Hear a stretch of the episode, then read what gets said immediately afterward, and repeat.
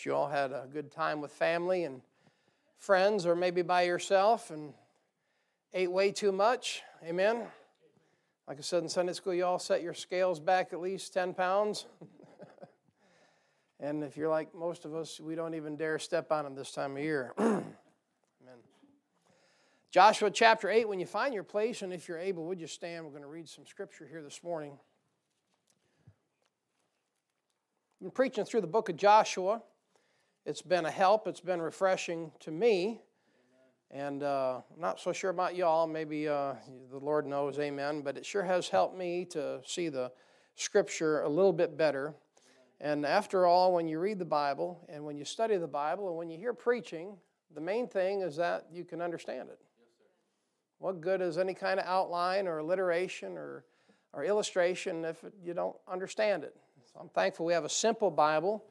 God wrote uh, the King James Bible, and it's said to be in a fourth and fifth grade education, and that's kind of where I can get a hold of it. Amen.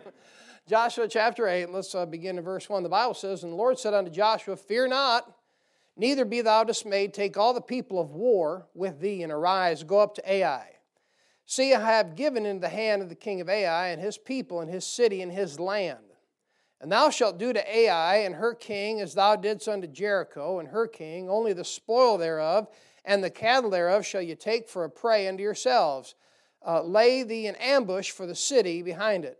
So Joshua rose and all the people of war to go up against Ai, and Joshua chose about 30,000 mighty men of valor and sent them away by night.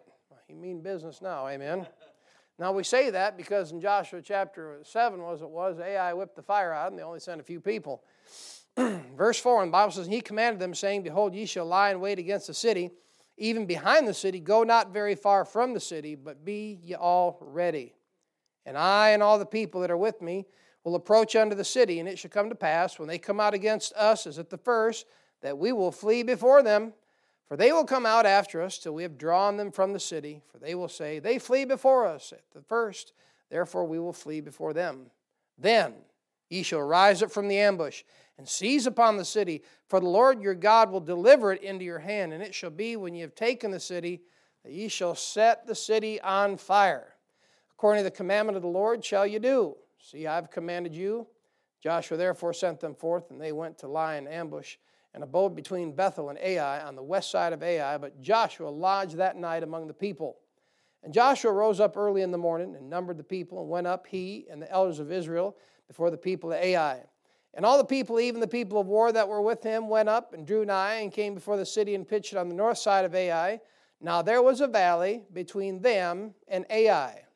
And he took about 5,000 men and set them to lie in ambush between Bethel and Ai on the west side of the city. And when they had set the people, even all the host that was on the north of the city, and their liers in wait on the west of the city, Joshua went on that uh, night in the midst of the valley. And it came to pass when the king of Ai saw it that they hasted and rose up early, and the men of the city went out against Israel to battle, he and all his people, at a time appointed before the plain, but he wist not that there were liers in ambush against him behind the city. And Joshua and all Israel made as if they were beaten before them, and fled by the way of the wilderness. And all the people that were in Ai were called together to pursue after them, and they pursued after Joshua and were drawn away from the city. And there was not a man left in Ai or Bethel that went not out after Israel, and they left the city open and pursued after Israel. And the Lord said unto Joshua, Stretch out the spear that is in thine hand toward Ai, for I will give it in thine hand. And Joshua stretched out the spear that he had in his hand toward the city. And the ambush arose quickly out of the place, and they ran as soon as he had stretched out his hand. And they entered into, into the city, and took it, and hasted, and set the city on fire. And when the men of Ai looked behind them, they saw, and behold, the smoke of the city ascended up to heaven, and they had no power to flee this way or that way. And the people that fled to the wilderness turned back upon the pursuers. And when Joshua and all Israel saw that the ambush had taken the city, and they, the smoke of the city ascended, then they turned again and slew the men of Ai and on the other issued out of the city against them. So they were in the midst of Israel, some on this side and some on that side, and they smote them, so they let none of them that remain escape. And the king of Ai they took alive and brought him to Joshua. And it came to pass when Israel made an end of slaying all the inhabitants of Ai in the field, in the wilderness wherein they chased, and when they were all fallen on the edge of the sword, until they were consumed, that all the Israelites returned unto Ai and smote it with the edge of the sword. And so it was that all that fell that day, both of men and women, were 12,000, even all the men of Ai. For Joshua drew not his hand back, wherewith he stretched out that spear until he had utterly destroyed all the inhabitants of Ai. Only of the cattle and the spoil of that city Israel took for a prey unto himself, according to the word of the Lord, which he commanded Joshua. And Joshua burnt Ai and made it a heap forever, even a desolation unto this day. And the king of Ai he hanged on a tree until eventide. And as the sun, as soon as the sun was down, Joshua commanded that he should take his carcass down from the tree and cast it at the entering of the gate of the city, and raise there on a great heap of stones that remaineth until this day. Man, what a great passage. Victory in Ai. Been a long time coming, hasn't it? Well, it's good to have uh, the Forbush family with us. My friend, Brother Larry, would you ask the Lord's help in the preaching this morning?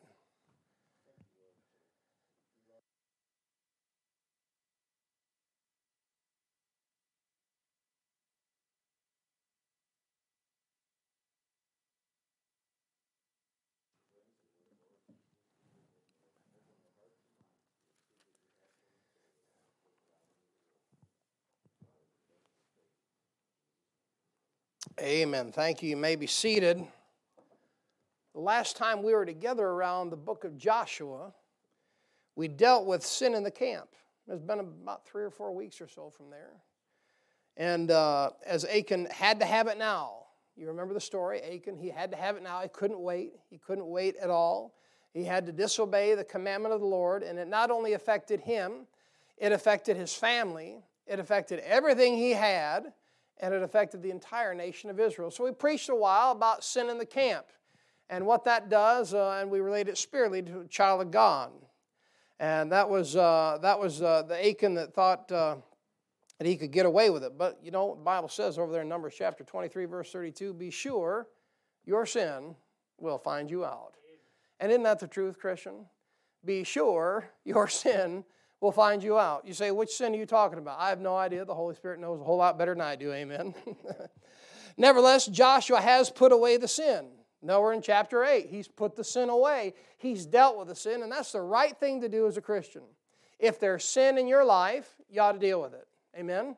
No, no use, well, you know, I'm saved and I'm on my way to heaven, so, well, you know, I'm, at least I'm going to just deal with the sin, get it over with, and whatever falls out because of it, take it like a man or take it like a woman or whatever you are, amen, and just deal with it. And Joshua dealt with the sin. And uh, after Joshua deals with the sin, I want you to see here in this chapter, you know what happens? This passage starts off, and the Lord basically comes out and says, Look, I've given you the victory. That's what he says. And what I see here in chapter 8 is the pathway to victory. The pathway to victory. The Lord promised Joshua that he'd have the victory in, in, in, the city of Ai. And you know what he had to do to get the victory? He had to stay on the road that the Lord wanted him on. You see what I mean? He had to do exactly what God told him to. If he wants the victory, then you do what I tell you. If you want the victory, you set up the ambushment. If you want the victory, you wait and you draw them out of the city. You See what I mean? You just do what God said. He's promised you the victory. So I'd like to try to preach a, a, a message that kind of parallels that as we approach this chapter. I want you to remember, Christian, that if you're here today and you're saved, you have been promised the victory. When you got saved, uh, think back to the day that you trusted Jesus Christ as your Savior. You were delivered from the penalty of sin. Amen? You were delivered from hell. What a blessing that is. You are given the victory over hell. And you know, not only that, but now that you have been saved, you've been given the victory over sin if you want it. That's why he's delivered you from such a present evil world, Galatians chapter 1 4, that you and I live in. And then, of course, as you know, one day when we're called up out of here, you'll be delivered forevermore from the presence of sin. Now, I don't know about you, I'm looking forward to that. Forever delivered from the presence of sin. Guys, think about it for just about 10 seconds and then just let it drop. Imagine being in a place where you never again have to check your own thoughts. That's a good place, ain't it? See, right now, as a child of God, you need to check your thoughts. You need to, you always need to be in control of what you're thinking. You always need to be in control of what you're saying. Imagine being in a place where you don't have to check your thoughts. You don't have to check what you say. I mean, talk about joy unspeakable and full of glory. You can't even get around certain family members without checking what you say half the time. I'll tell you what, heaven's going to be a wonderful place, isn't it? You'll never have to worry about what you think. You'll never have to worry about what you say. You'll never have to worry about how you feel because you'll not only have the mind of Christ, you'll have a perfect body like Jesus Christ, and you'll be forever delivered from the presence of sin. Now, listen, Christian, you have been given the victory the moment you trusted Jesus Christ as your Savior. But as it is so apropos for people to do and Christians to do in these last days, they're getting off the right road and they're getting on the road that leads to defeat. Look, if you've suffered defeat in your Christian life, I'm not here to beat you up, but I'm telling you what, the Lord Jesus Christ has promised you the victory, and this isn't a name it and claim it sermon either. I think you'll see that in a minute. You've been given the victory, but as Lester Roloff said, why he said this back in the 60s and 70s, he said why Christians don't have the victory these days is because you don't want the victory. That's a difficult thing to process, isn't it? I don't know about you, I want the victory. I'd like to preach a little bit about the road to victory this morning. You and I have been given the victory. The Bible says in Romans chapter 8, verse 37, Nay, in all these things, we are more than conquerors through him that loved us. More than conquerors. Not only victorious, but we're conquerors. Conquerors. We don't sit around, we go and we conquer in the name of the Lord Jesus Christ, not a physical, physical kingdom, but a spiritual kingdom. 1 John chapter 5 verse 4 the Bible says for whatsoever is born of God overcometh the world and this is the victory that overcometh the world even our faith. You and I have been given the victory when we trusted Christ as our savior.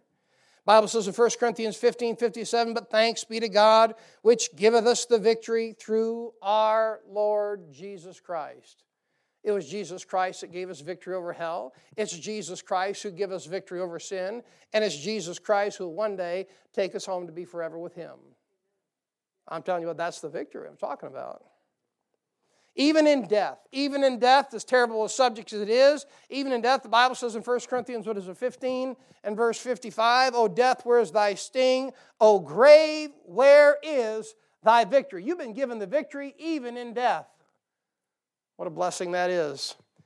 So today I'm going to try to preach just a little bit through this chapter on the road to victory because if there's one thing like I said Christians are doing in 2023 is they're stopping on that road and they're getting off the road.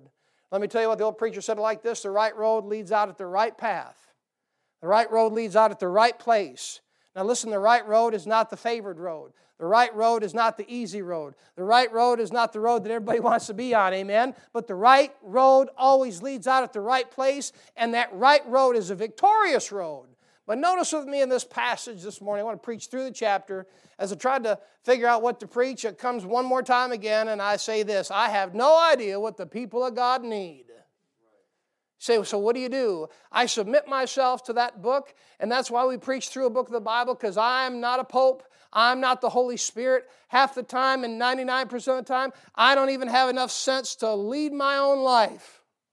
So I have to be just like you, and I have to trust that book that what God tells me to preach is what exactly what you'll need. And I believe we need to hear about this road to victory this morning. Now I want you to notice here, first of all, in verse 1, this road to victory, it's paved with fear. Bible says here in verse 1, Joshua chapter 8, verse 1, and the Lord said unto Joshua, Fear not. You think he was a little bit worked up? I think he was. I mean, he just burned out a whole family in Israel. Joshua chapter 7. If you read the previous chapter, I mean, it was no county fair, amen? It was roasty toasty, and there's a pile of stones. And I would guess that the, the smoke is still smoldering a little bit from that pile of stones that they burned up Achan's family with, and Achan, and everything he ever owned.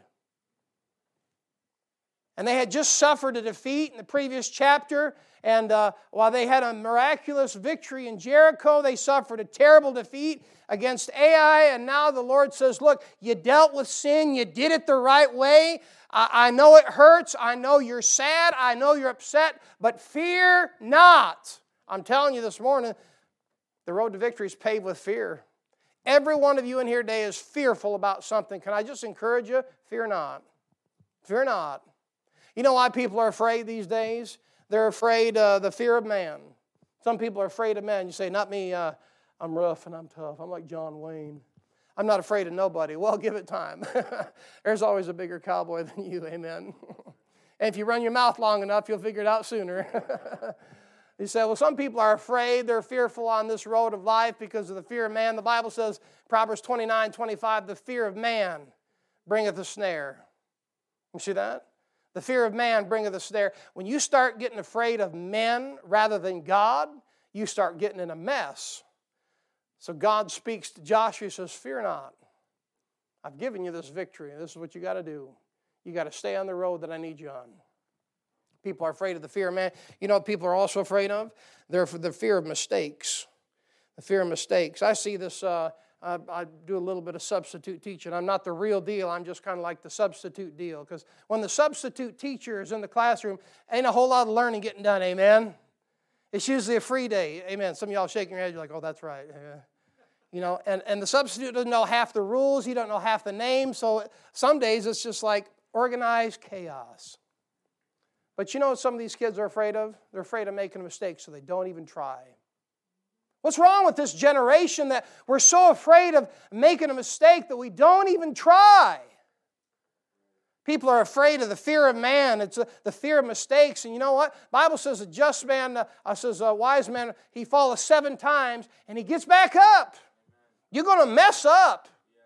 You're going to fail. You got to get back up. I'm trying to encourage you this morning to fear not.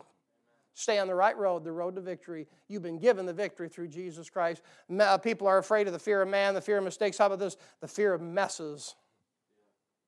Any y'all ever made any messes in your life? Oh, not me, preacher. Hang on.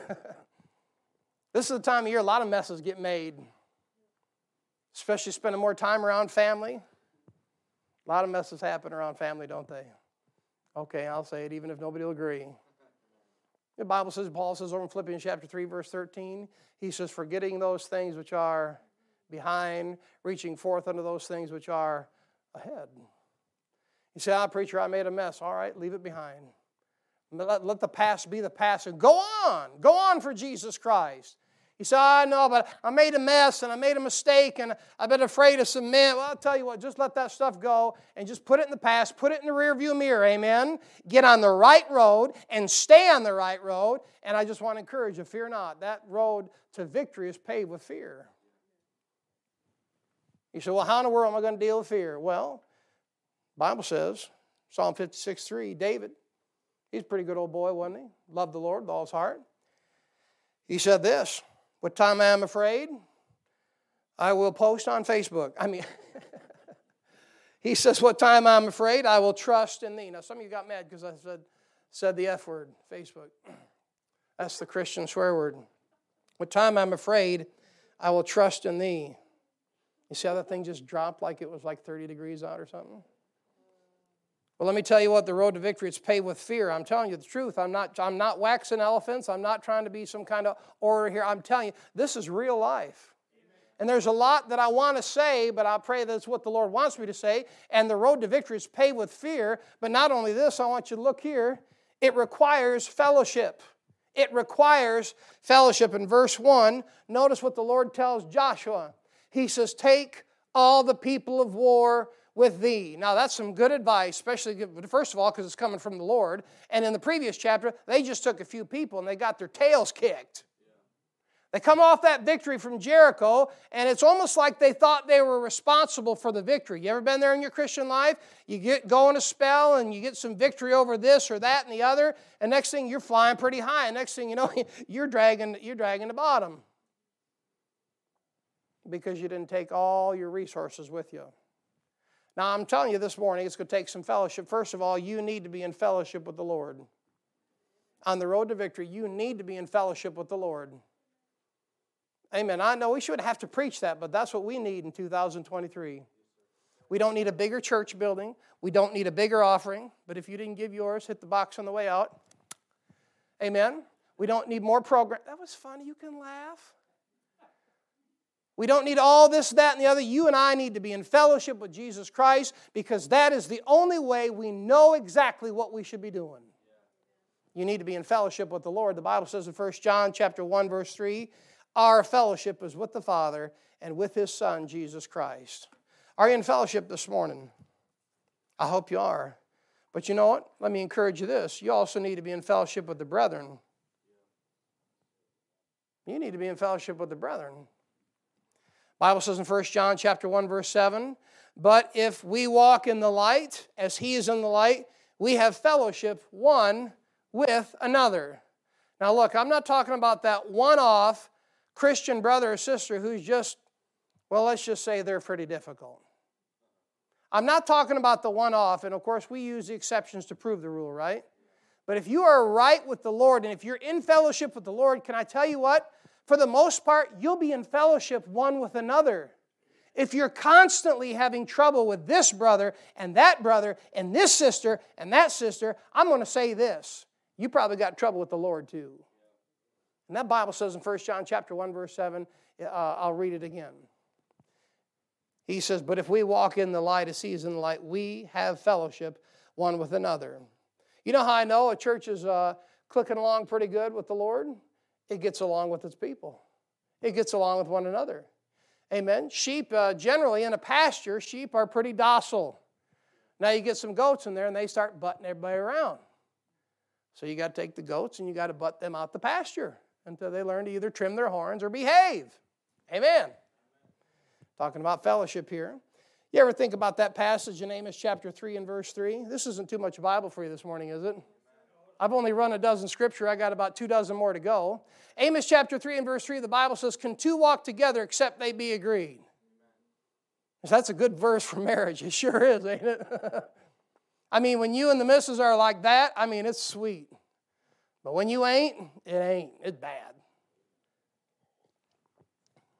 Can two walk together except they be agreed? You need fellowship. Bible says over there in Ecclesiastes chapter 4, verse 9, two are better than one because they have a good reward for their labor. You need to have some fellowship with the brethren. You know why, why you need to come to church? Well, you know, the preacher, he's got a mighty big eagle, and you got to. No, it has nothing to do with it, man. I tell you what, if nobody came, I'd preach to pews, and if they didn't come long enough, I'd shut this place off and I'd go back on the street because that's where I started. I started on the street. And I preached on the street for 16 years before I ever got a pulpit to preach at. But you need one another. See, in these last days, we're, we're independent. We're independent. Home of the free, home of the brave. We are independent. And you know what? Christians are independent of their own independence. So at the time that you find that you need help, you see it as a sign of weakness. Bible says two are better than one. When you go out witnessing, just in case you want to, you can just throwing that out there. But when you go out there witnessing, you're supposed to go two by two, right? And you just thought that was a song about the ants go marching, right? No, when you go out and witness for the Lord in town, and you go knock on people's doors, I know half of them won't open, I go anyways. You go two by two. Amen. That's good preaching. Amen. Even if I'm a lousy preacher, that's still good preaching. Two are better than one, for they have a good reward for their labor. You say, why? Because if you don't want to go, maybe your brother will want to go, and he'll encourage you to go. You need one another in this day and age. I know you don't think you do. I know you think you're tough. I know many of you think that you got it all worked out and whipped out and I don't need nobody and I'm, I'm my own man. Okay, be your own man, but you need the fellowship of the brethren to stay on the right road. You fellowship with the Lord, fellowship with the brethren. Here's an interesting thing over there in Judges, chapter 1, verse 3. That book opens up. You know what happens? That book opens up, book of Judges, and you got Judah, and they have to go to battle. They have to drive off some of the enemies that the Lord had left in the land. You know what Judah does? He says, Will you come help me? I need some help. I wonder when was the last time you called your brother or your sister and said, I, I need some help. I got some I got some spiritual enemies in my lot. I need them taken out. and you know what? I sure have been doing the best I can, but they, they're not moving very well. I just, maybe this whole Bible thing is right. And could, could you pray for me on this? See what I mean? Judah got together with Simeon and they whipped them Canaanites right off line. Judah chapter 1. Go read it this afternoon. He had to humble himself to ask his brother for help. Judah was the biggest, biggest tribe at that time. God had already blessed Judah tremendously over uh, 600,000, so forth and so on. And Judah had to say, you know what, Simeon, you're one of the smaller tribes, if you remember. They're one of the smaller tribes, but will you come help me? Something think about that. I bet you it was an encouragement to the little Simeon. They go, man, we ain't much. But we got some snipers. Yeah, we'll go help them. we'll hit them from rocks from 50 yards out. And he helped his brother, and they went and whipped the Canaanites. You need fellowship, you need the brethren. Now, look, if they turn tail and they compromise and they don't want to do right, you don't need that type of brother, okay? I get that. You understand that. But I'm just saying, in these last days, we are so independent. We don't want nothing to do with nobody. Amen? Leave me on my 40 acres and don't, don't come on my property, I'll shoot you. That's what you all think. We're very materialistic, but the road to victory, it's you need to be in fellowship with the brethren. You need to realize on the road to victory that it's a very fulfilling road. You say, well, yeah, I, might want to hear a little bit about this. Look at verse 2. It's a fulfilling road. Verse number 2. Got a long way to go. We might have to pick this one up tonight. Bible says in verse 2, And thou shalt do to Ai and her king as thou didst unto Jericho and her king, only the spoil thereof and the cattle thereof shall you take for a prey unto yourself. Lay thee in ambush for the city. You see that thing? You say, What's fulfilling about it? They finally got rewarded. That first city, Jericho, you know what the Lord said? Don't touch it. You kill everything boy, girl, mamaw, papa, cat, dog, kill them all. Amen? And everything, by the way, that's worth anything at all gold, silver, brass it's mine. That's what the Lord said. How terrible the Lord is for saying something belongs to him. right? I know, right? And so he gets everything. That's why when Achan took it, he got in trouble because it belonged to the Lord. He stole from God. But now notice there's nine more cities to go. There's 10 cities in all. Amen. We're Gentiles. We understand the number 10. There's nine cities left, and every city they come to, you know what the Lord says? He takes you on. I'm telling you, the road to victory is a fulfilling road there's a promise of future reward. You got to keep that in mind. You got to realize the next step on the calendar here is the rapture of the church, and he could blow that horn at any minute. And, and the next thing, the Lord, is we'll be standing before the Lord at the judgment seat of Christ. Are you going to get rewarded? Or you be like, yeah, you know what? Hey, this is the right road, and the reward's just up a little bit, and up. You know what? Boy, it sure is tough going over there. Sure is tough living like that. Yeah, it's sure tough and preaching like that sometimes. Goes against my uh, goes against my dignity, you know. They offend me when he preaches. I, I offend myself when I preach. Get used to it, amen. but uh, it's a fulfilling road. It's the Bible says in Colossians chapter 3, verse 24, knowing that of the Lord ye shall receive the reward the inheritance, for ye serve the Lord Christ.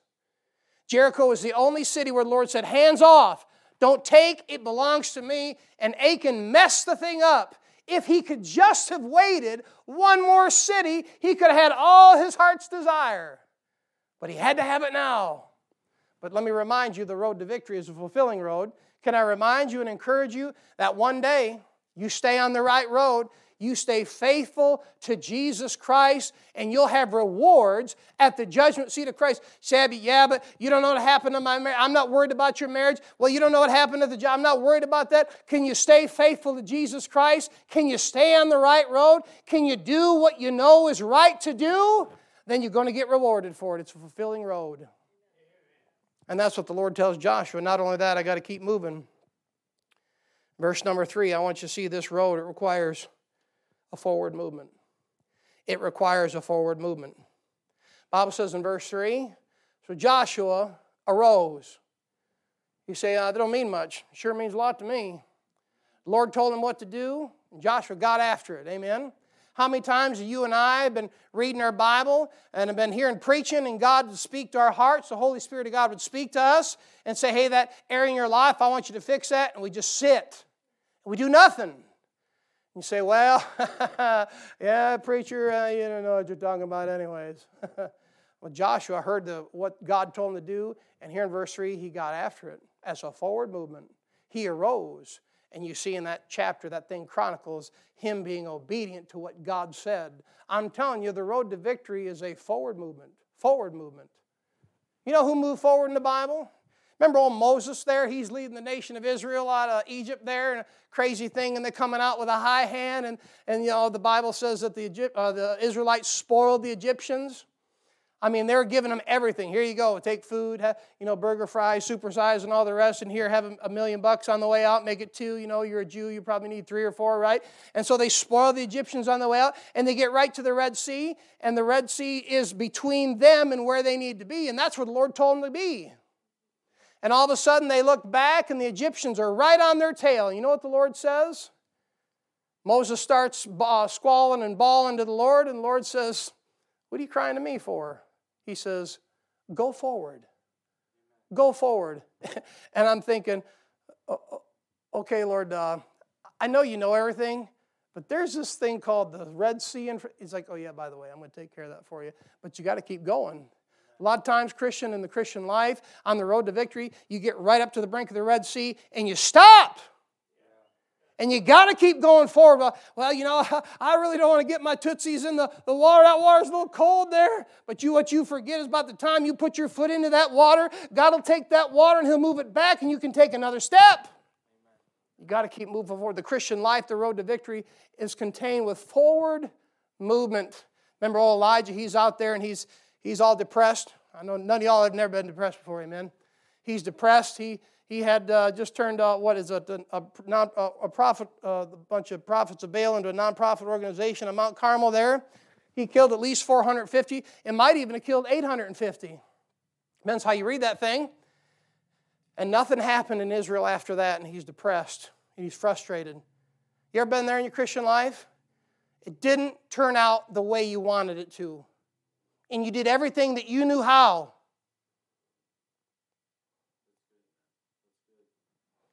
You did your best, and it still failed. You did everything you knew how uh, uh, intellectually. You knew, did everything you could emotionally. You did everything you could financially. You did everything you could uh, to, to control things, and it just fell apart. You know what you got to do sometimes? Just got to go forward. You say, I don't want to go anywhere. You got to go forward. Forward movement. Oh, Elijah, he's in the cave, and uh, I don't know how you see Elijah at this place in the Bible. It's because I grew up in the 80s and I'm thinking he's looking like Obi Wan Kenobi in this old hoodie and all that. And I, I, know he's not, and I'm not trying to be sacrilegious, but I get this picture of him in this, this old, you know, uh, outfit there, and he's got this hood over him. And you know what the Lord says? He says, Go forth. He says, What are you doing here? Why are you standing here? You see, the Lord didn't tell him to run away from what he was supposed to be doing. He gets out to that mountain. The Lord says, Why are you here? He says, Go forth. And, Christian, in the most difficult times you'll ever face, you have to learn to go forward. You can't stop. You say, Well, no one else is. Well, that's on them. You got to move forward. Forward movement. The direction of the Christian life is forward. The Bible says in Hebrews chapter 13, verse 13, let us go forth therefore unto him without the camp, bearing his reproach. You say, well, I don't know about that, preacher. Let us go therefore unto him. You got to go, you got to go towards him. You can't just you, you get your canoe or your kayak. I think kayak's the thing to, to have now these days, right? And pe- more people own kayaks than canoes, right? You put your kayak in a Rifle River over where I'm at, if the water's high enough, and you get in there and you stop paddling, you're going to go a direction. It might not be the direction you want to go, though. You got to go forward. That's the road to victory. Well, let's move on. Here in verse 4, I want you to see that the road to victory, you know what it requires? There's some requirements there. You won't like this one. I don't like it. I just pulled my pants up. Requires my fitness. Go ahead, you can laugh. It requires my fitness. Now look at the, the bottom of verse 4. Notice what Joshua tells all his people. But be ye all, what's it say? Ready. Fitness. You say you can talk about physically fit? Well, I'm not going to preach that after Thanksgiving. That might be a good message to preach, so amen. After all, 1 Timothy 4 8, bodily exercise profiteth little, Well, yeah, preacher, but it's only a little. Well, get the little you can out of it, amen. But you know, I need to be not only physically fit, but how about spiritually fit? 1 Timothy 4 7, the Bible says, Exercise thyself rather unto godliness. Do you realize this morning that godliness requires work? You don't wake up and like, I'm godly. Most of us, when we wake up, we're very ungodly. Especially until you have the, you know, the, the holy water. I'm sorry, coffee. Then you're a little more godly. That's funny. But it takes work. It takes exercise. You say, what do you mean? You got to read your Bible.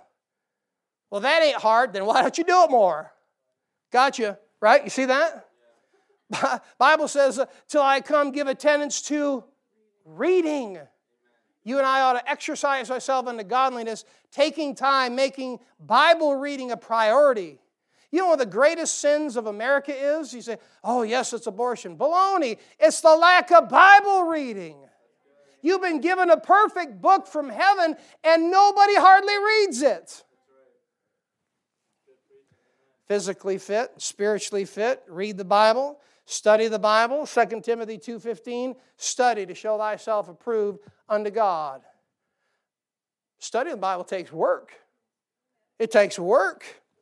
You ought to memorize the Bible. Well, now, preacher, now you're getting, you're getting awful legalistic here. Help yourself, man. Psalm 119, uh, 11 says, Thy word have I hid in my heart, that I might not sin against thee.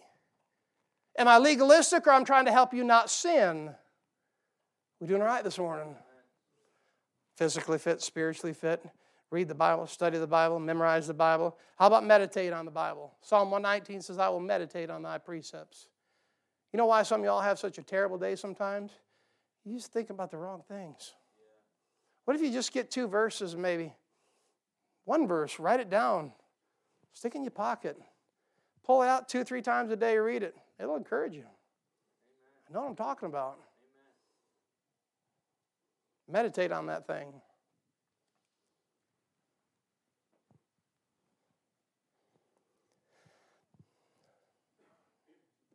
Well, not only that, but mentally fit, physically fit, spiritually fit, mentally fit. Well, now you're going to meddling, preacher. Well, Isaiah 26, 3, the Bible says, Thou will keep him in perfect peace whose mind is stayed on thee. Our trouble on the road to victory, on the road to the Christian life, is so many times we're just thinking about the wrong things. I mean, Paul develops a whole chapter in Philippians chapter 4. If you want to think about the right things this week, here it is. Take nothing away but this Philippians chapter 4. He says in verse 8, Think on these things. Have you had troubles with your thoughts? Trouble with your thinking? You got a thinking problem? You know what I mean? Now, I'm not saying it's always got to be gross and perverse and wicked and all that, but hey, don't you have a problem sometimes with thinking that everyone's against you?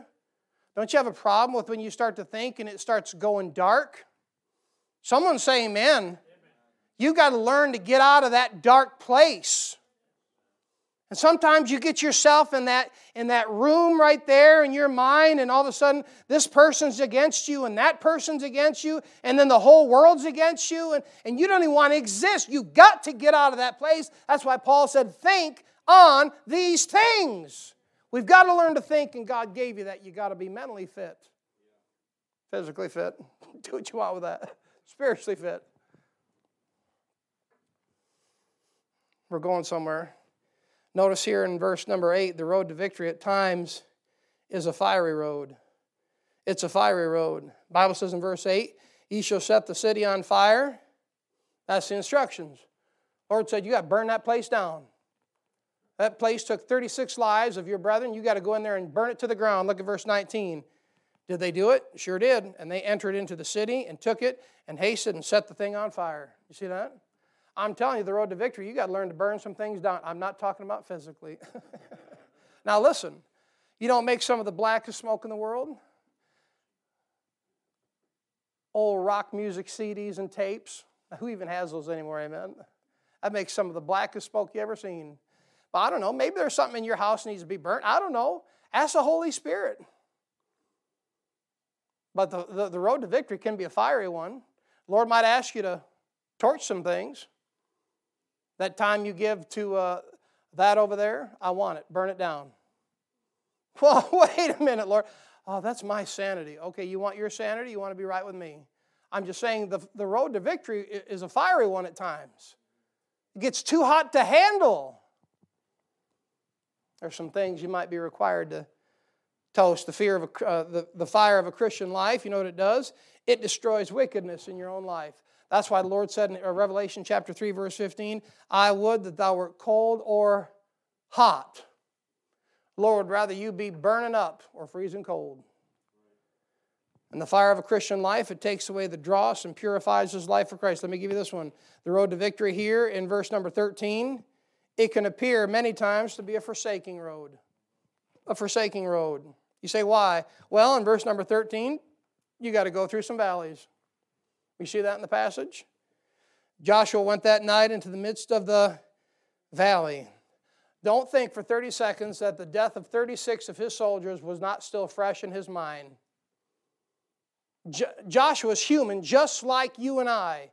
He was not some uh, person that you could not relate with. I'm, I can guarantee you of that. You realize some valleys, you know what they're full of? Ezekiel 37, some valleys are full of dry bones. Sometimes you go through valleys in life and it's just dry, spiritually dry. It's like, Lord, are you even here? Like, are you even, are you even in the same universe as I am? It's dry. There's no joy, there's no, there's no peace, there's, there's no, no fruit of the Spirit, there's no nothing. It's just dry. It's just like, man, what am I even doing here? Why, why did you even, uh, why did you even make me, Lord? Some valleys make you feel like that. Ezekiel 37, full of dry bones. Some valleys, you know what they're full of? Joshua chapter 18, we'll preach there in a couple weeks, is full of giants. Some valleys are full of giants. Some of you might be facing one right now. David faced one in 1 Samuel chapter 17. David started his ministry in a valley, the valley of Elah, with a giant. How about that? Nobody knew who David was. Nobody cared who David was. And yet he was there in that valley, all these mighty men scared to pieces. And he's like, I'll whip him. and he went there in the power of God and whipped that giant with a, uh, with a stone and a sling. Some valleys are full of giants. You know, over there in Song of Solomon, chapter 6, you can read that later this afternoon. Some valleys are a good place to grow. We laugh and joke about it as Bible believers, but that passage over there in Song of Solomon, chapter 6, Solomon says, I went down to the valley of fruits and nuts. No, it's not San Francisco, but maybe close. Amen. but some valleys are a place where you can actually grow and, and get fed. You see, every time we go through a valley, we're like, oh, stop. Oh, I don't want the hard time. But maybe God put you in that thing so you could grow. One preacher preached uh, back there in Jacksonville, it is an honor. And you know what I got to thinking about these valleys? It's an honor that the Lord would count me faithful enough to go through a valley. It's an honor. Instead of screaming, let me go, let me go, quit it, quit it, bring me out, I want the mountaintop, I want the mountaintop. It's just an honor to be in this valley, Lord. And maybe some of the valleys I can get a bite to eat. Maybe some valleys I can plant some things that will grow. That's Song of Solomon, chapter 6. Well, we got to go on. That road to valley can be a forsaking road. Not only this, but look here in verse 18, it, it can be a fortifying road. We're almost done here. Bible says in verse 18, the Lord said unto Joshua, Stretch out the spear that is in thine hand toward Ai, for I will give it into thine hand. Verse 26, For Joshua drew not his hand back, wherewith he stretched out the spear until he had utterly destroyed all the inhabitants of Ai. You know why Joshua held that spear up verse 18? God told him to. Pretty good reason, ain't it? I don't know if you can see the picture of the battle or not, but he's got the troops put where he needs to be, and Joshua's in a higher position. And, and then the sign is when I hold that spear up, you get killing. And you get to fighting. And notice there, he holds that spear up because the Lord told him to. And I want you to realize this that you have within your lap something like a sword. Titus 1 9 says, holding fast the faithful word as he hath been taught. Have you been taught this book, Christian? Has someone given their time and maybe given parts of their life to help you learn this book? Then you ought to hold it up. You ought to hold it up over your preferences, over your opinions, and over uh, your political rants and raves and all that stuff. You ought to hold this book up, holding forth the word of life. Bible says there in Philippians 2:16, holding forth the word of life. Well, Joshua held that spear up not only because God told him, but in verse uh, uh, 26 there, he held that spear up so others could be victorious. I want you to think about that for a second. Now, I'm not saying this to toot my horn, but you know why I hold this book up? Because God told me to. You know why I hold this book up? Because it's a benefit for you. I don't hold this book up for myself. I hold this book up because God said, You get in there and you preach and you study and you do everything you can to feed the flock that's among you. And don't worry about whether they come or not. Just when they walk through the door, be ready to get out the food. Amen. Amen. And I do it for you. And if God called you to preach, you'd do it for me. but you do it so other people can be victorious.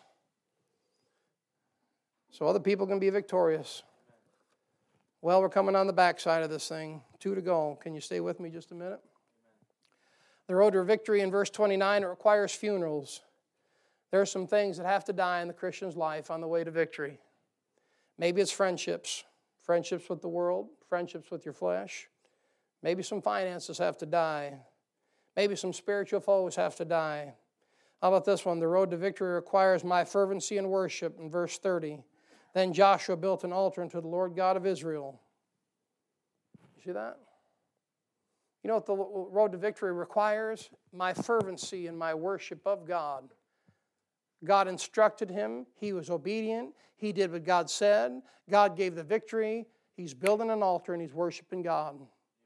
You and I have to get regular with our worshiping of God. You say, What is worshiping? That's between you and Him personally. You can worship God in spirit, you can worship God in truth. We're worshiping God in truth right now.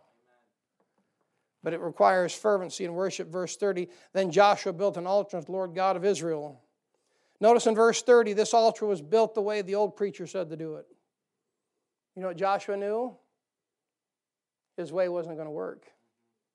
You know what I know as a young, almost 50 year old preacher? My way ain't going to work. It's going to take the old paths. It's going to take the way of the old preacher. Notice that uh, not only that, but notice it took time and specific effort in 31. And notice that it became a place of sacrifice in verse 31. When you worship God, it's not just about a warm, fuzzy feeling. And that's where people get messed up with it. People like, oh, I worship God. It feels so good. It is feel, it does feel good. It does feel good to get along with God and just pour your heart out to Him and tell Him you love Him in spirit and truth and say, Lord, I love you for being holy. I love you for not sending me to hell. And thank you for dying for me. Thank you for shedding your blood. It does feel good. But you know what? In time, that thing culminates in a sacrifice. And if you continue your fervency of worship with God, He's going to ask you for something. You say, What's he going to ask you? I don't know. What's most valuable to you? Only you know that. Finally, here, the road to victory requires my utmost attention to the faithful word. In verses 32 to 35, I'll just say this and I'll close. In verse 32, I want you to notice this about Joshua. He wrote it out personally. Man, that is one of the strangest passages in the Bible. He wins a battle, he's given the victory. He writes out Genesis, Exodus, Leviticus, Numbers, and Deuteronomy. He writes it out, start to finish. Don't tell me that ain't weird, man. That tells you how important he thinks the Word of God is. He wrote it out personally in verse 32. He read it publicly in verse 34. By the way, that'll take at least 14 hours to read Genesis through Deuteronomy. I know most of you know this, but when we leave, we turn on the Englishman Alexander Scourby. And that Bible is read within the walls of these church the entire time we're gone. Why? Ye are clean through the word which I've spoken you. The entire time you're gone, the Word of God is read out loud through the speakers of this church. He says it's kind of superstitious. No, it's kind of nice. It's kind of nice to walk in and hear, in the beginning, you know, in that, you know, deep English accent. I, I like that stuff. That's a blessing. He wrote it out personally in verse 32. He read it publicly in verse 34, and he ensured that others would profit from it in verse 35. Christian, you've been given the victory. We're on the road to victory. Let me encourage you this morning as someone comes to the piano or the organ, however they're going to do that thing, stay on the right road. Stay where God wants you. I want you to ask yourself this morning as we begin the invitation, just a general invitation to come talk to the Lord. If He's speaking to you, why don't you just come talk to Him and say, Lord, am I on the right road? And if you know you're on the right road, say, Lord, will you help me stay on the right road? Because it always leads out at the right place. As she begins to play, why don't you just bow your head and pray?